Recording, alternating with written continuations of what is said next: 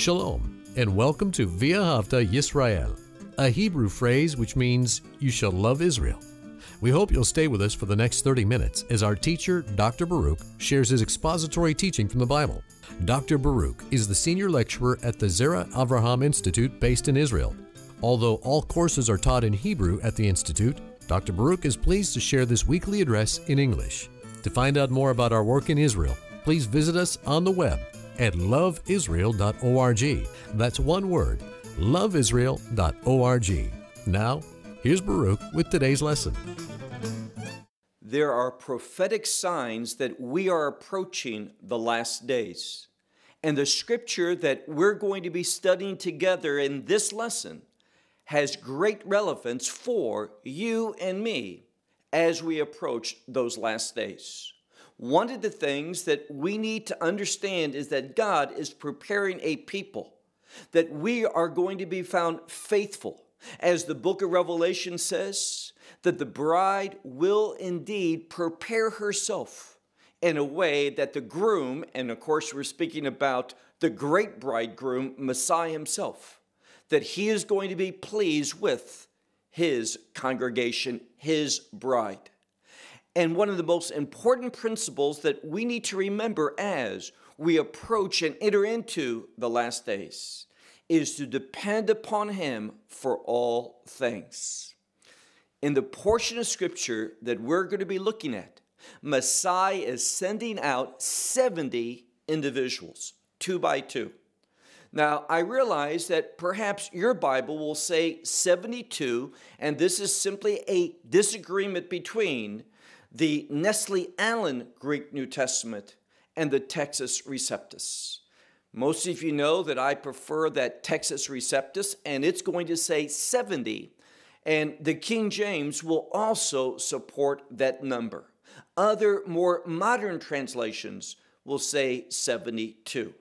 We're not going to deal with the differences and the implication for that number.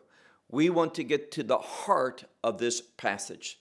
So, with that said, take out your Bible and look with me to Luke's Gospel and chapter 10, the book of Luke and chapter 10.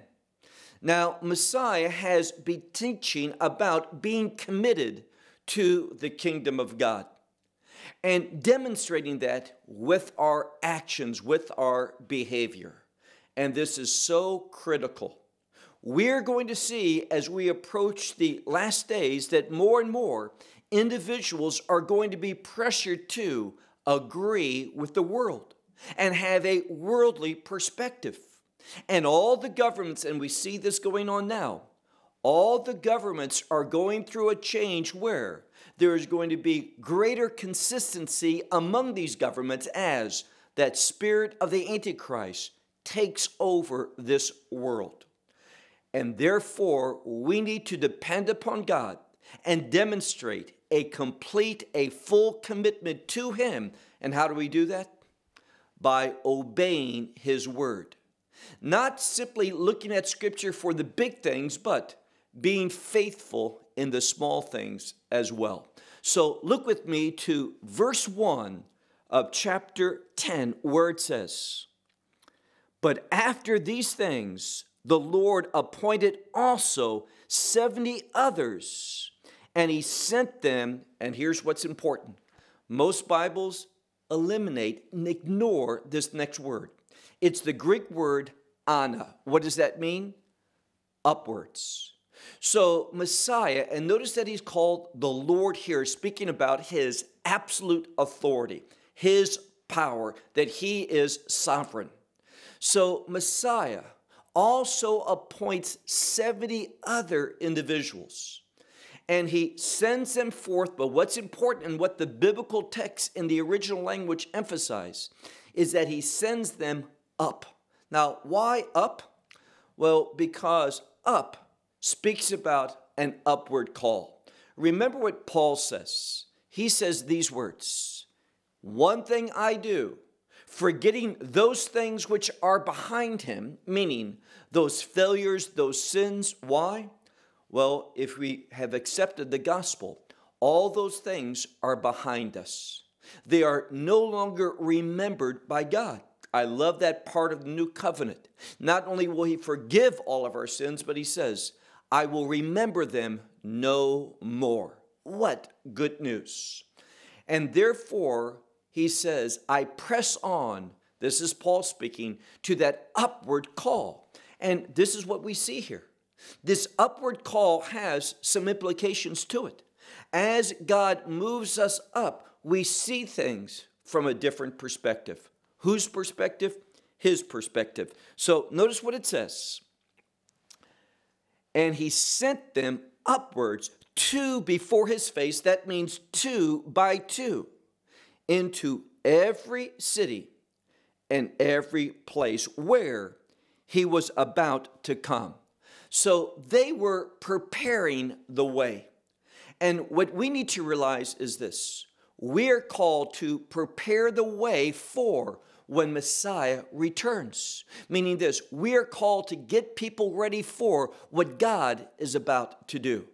And my question to you is this Are you committed to such a, a, a purpose? His purposes and not our purposes. So look again where he says, He sent them upward two before his face, meaning two by two, into every city and place where he was about to go. Verse 2 Therefore he said unto them, The harvest is much. Now, some Bibles will say plentiful, that's fine. It's a word that speaks about abundance, about greatness. And this means this the gospel brings about an abundant outcome. We can see that personally for the individual, but also there is going to be a great kingdom outcome through that gospel message. So he says here, the harvest is much, but the laborers or the workers are few. So, what are we called to do? And I believe that we need to demonstrate a commitment to his instructions here. He tells us what to do right now, and this is true in the past and is true currently, right now those who are truly committed to kingdom purposes among the larger believing community are few. And therefore, he tells us what to do. Look on into the same text where he says, Therefore, you pray to the Lord of the harvest, that thus he will send forth workers into, and hear this, into his harvest. Now, why is that that pronoun there, his harvest. The word his tells us that whoever is going to be part of this wonderful harvest, and by the way, it is a kingdom harvest, it tells us that they can only be part of that through him. They must have that relationship with him, and there's only one way to have that relationship and be part of that kingdom harvest, and that is through his gospel message. That good news that surrounded his birth, where it proclaims peace and goodwill, meaning the good purposes of God. You can only embrace that good purpose that God has for your life through faith in Him. No one else can save. Not Muhammad, not uh, Confucius, not Buddha, no one else. It's only He is the Savior. He is the only one that has been anointed by God the Father to redeem us, to save us, to deliver us from what's going to happen to this world. And what is that?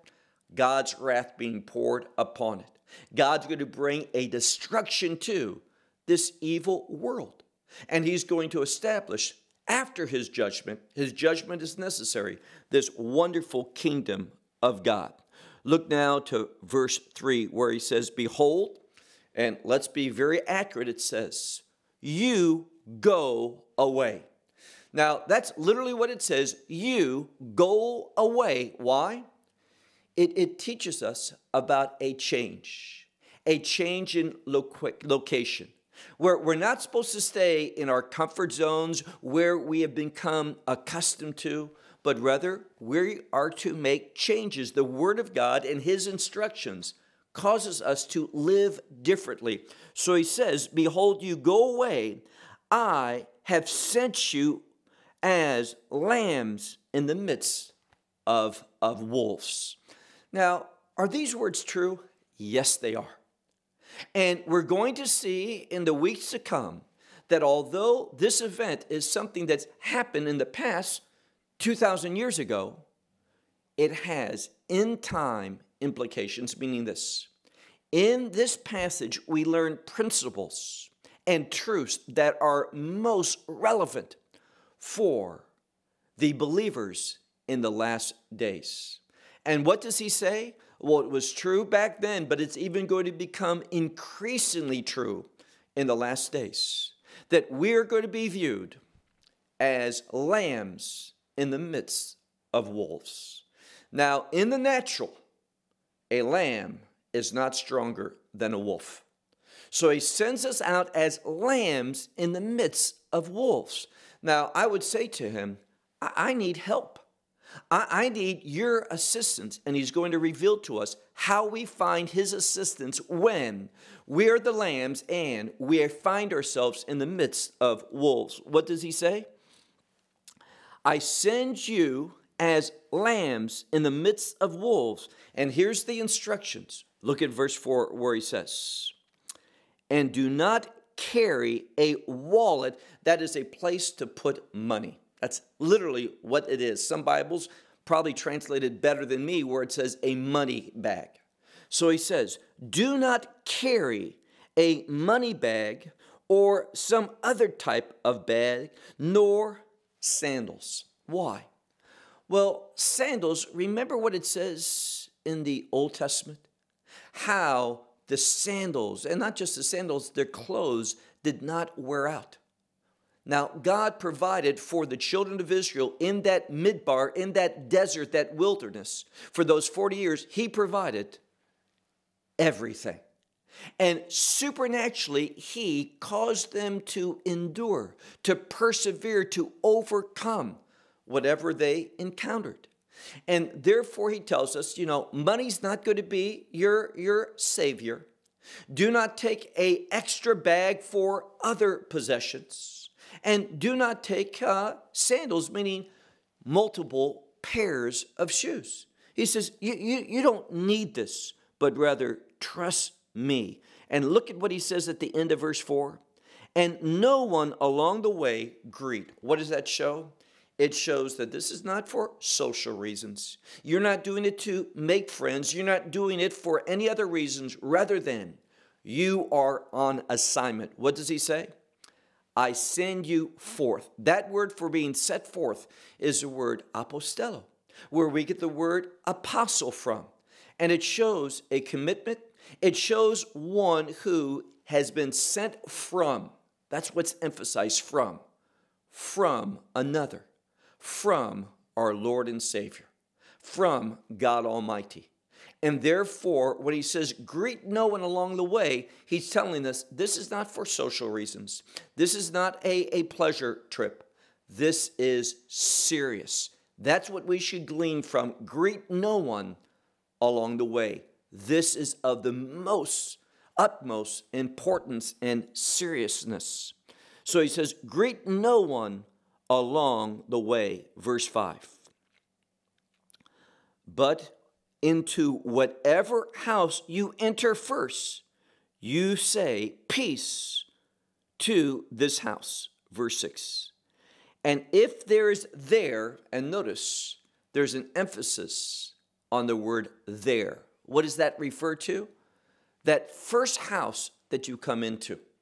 Now, he's saying here that he is going to lead us, trust him, depend upon him, believe him that He's going to lead you into a place, and whatever is the first house that you come into, say to that house, look at verse 6 if there is there a son of peace, your peace place upon it, meaning upon this house. But if there is not, then the implication is that same peace will return unto you. Now, peace is synonymous here with a blessing, but why is the word peace there? Because peace is related to the will of God. So, what he wants us to do is this to discern if there is someone who is a servant committed to the will of God, the purposes of God. If so, bless them. But if not, he says, if there's not someone who is a servant of the purpose of God, committed to the will of God, then your peace, your blessing will come back onto you. Verse 7. But in it, meaning in this house, in this same house, you remain, eating and drinking the things from them. Why? For worthy is the worker of his his wages. And then he says in verse 8, do not go from house to house. So stay there in that house, actually in the verse 7, now verse 8.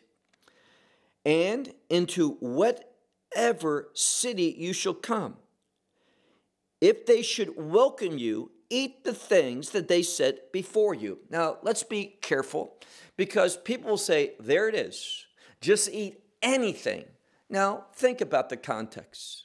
These individuals that Messiah was working with, because he was in the Galilee area, they were preparing for his ministry going into the places he was about to go.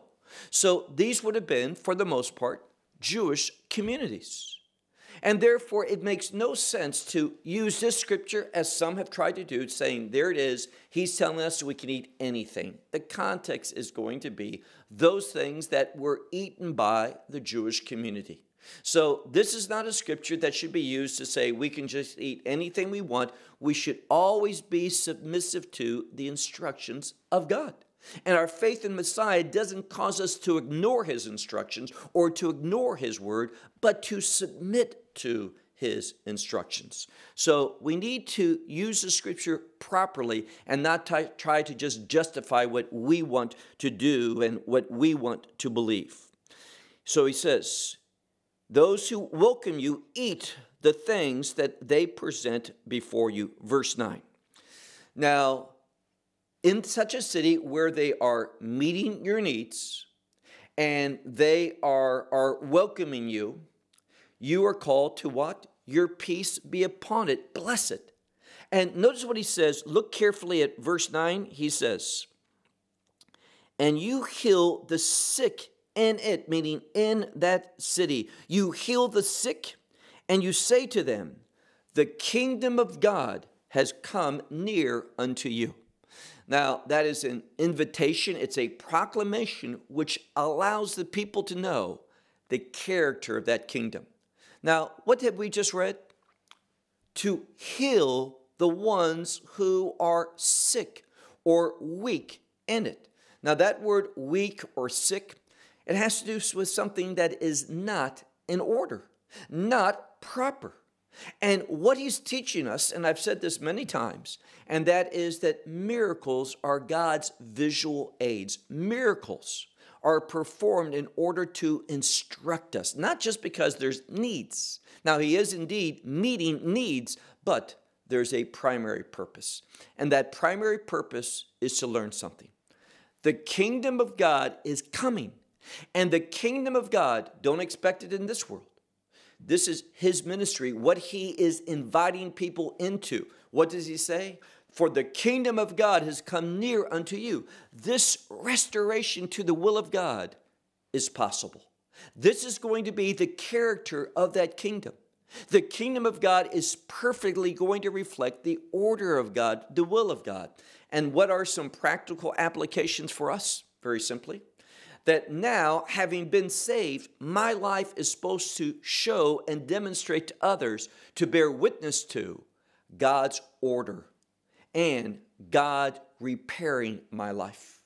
That I'm living in light of His will and His purposes. So, this is what the scripture is commanding us.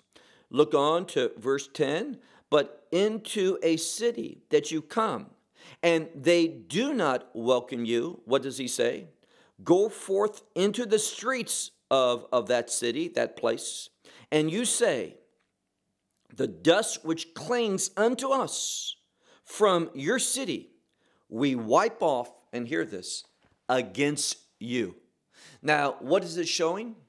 A separation, a rejection, because they have rejected these who Messiah has sent. Now, Messiah is going to reject them. There's that wiping away, that separation from these apostles and the people of those places that rejected them. So you reject an apostle, you reject the one who has sent him.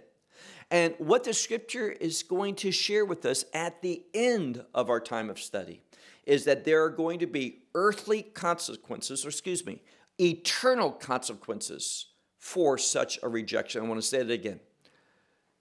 There will be eternal consequences for rejecting those who Messiah has sent in order to do the kingdom work.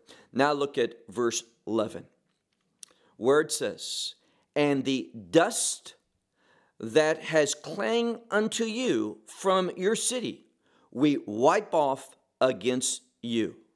Therefore, know this that the kingdom of God has come near unto you. What's he saying?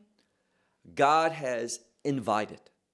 God has shared forth his words of invitation to the kingdom of God. Now, this shows something, and what does it show? It shows that God's love, his grace, his invitation is broad. And he says here, he uses the subjunctive, which means this there are some that's going to respond, and there are some that's not going to respond. And this shows possibility. One of the uses of the subjunctive uh, uh, mood is possibility. And this shows that the invitation into the kingdom of God is possible. Do not believe the lies of some which says that the grace of God is irresistible, meaning if God offers it, then one has to receive it. That's false. Nowhere in the Bible do we see such a view of that being presented. It is an errant teaching. No, we need to realize that God does not desire that anyone should perish, but there are few that are going to find that that way. Why?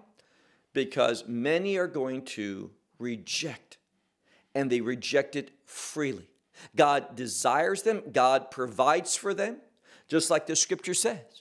Don't believe this false teaching about a limited atonement. No, there's no limited atonement. The scripture says, For God so loved the world. The scripture says, and I'm speaking about John in his first epistle, where he says, you know, Messiah's death on the cross that forgiveness of sins is not only for us, but, meaning not only for the believers, the elect, but also for the world. So God's grace is broad, God's grace is inclusive, but one has to receive it by faith. And that is a personal decision. So we see here this, this statement of separation for those who reject it. Look again at, at uh, verse verse 11 at the end where it says, Therefore you know this, that the kingdom of God has come near unto you. Our last verse, verse 12. But I say to you, and hear this, I say to you that Sodom in that day it will be more tolerable. What day is he referring to? That day of judgment. Now, isn't it interesting? Sodom, what a wicked place.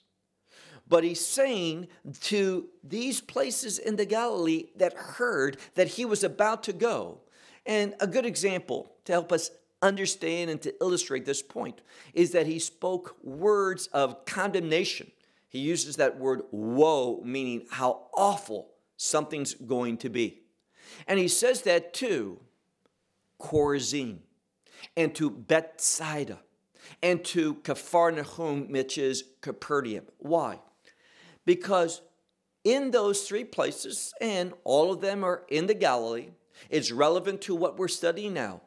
All of these places, they heard his teaching and they saw the power that came from his word, these numerous miracles. And what happened? they did not respond. But to Sodom, they weren't given any of this. Now, are they going to be lost eternally, those in Sodom? Yes, they are. But he says something, a very important principle. Don't believe that the punishment, the location is the same for all those who reject the gospel. Ultimately, where will they be? They will be in that lake that burns with fire and brimstone. But he says it will be more tolerable for Sodom. It's going to be a horrible experience for eternity, but it will be more tolerable than it was for those that are in the Galilee, that witness firsthand his work, saw his power, saw the, the numerous miracles that he did, but yet they did not respond. Let me begin to wrap up this lesson by saying, don't be stubborn. You know, good things do not come to those who are stubborn, but those who are, are kind and gracious and, and perceptive. Be perceptive when it comes to the will and the word of God. If you are not a believer, you have no hope.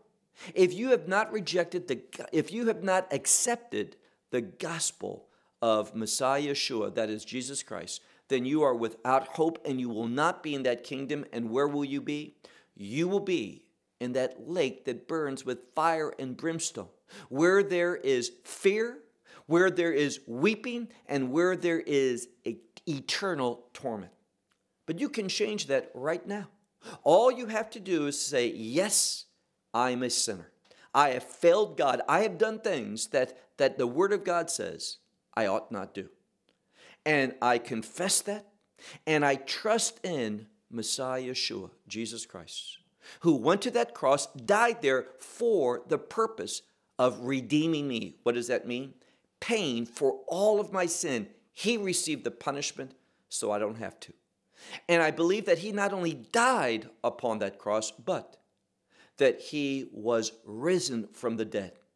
And because he was raised from the dead, it shows victory. I want that same victory. I want that same life. I want that same, same experience to be part of the kingdom. And I trust, I put my faith in him, not in myself. When you do that, you can be assured the word of God does not lie, that you will be in the kingdom of God. Perhaps for you, this day, the kingdom of God has come upon you. Well, I'll close with that. Until next time, shalom from Israel. Well, we hope you will benefit from today's message and share it with others. Please plan to join us each week at this time and on this channel for our broadcast of loveisrael.org. Again, to find out more about us, please visit our website, loveisrael.org. There you will find articles and numerous other lectures by Baruch. These teachings are in video form you may download them or watch them in streaming video. Until next week, may the Lord bless you in our Messiah Yeshua, that is, Jesus, as you walk with Him. Shalom from Israel.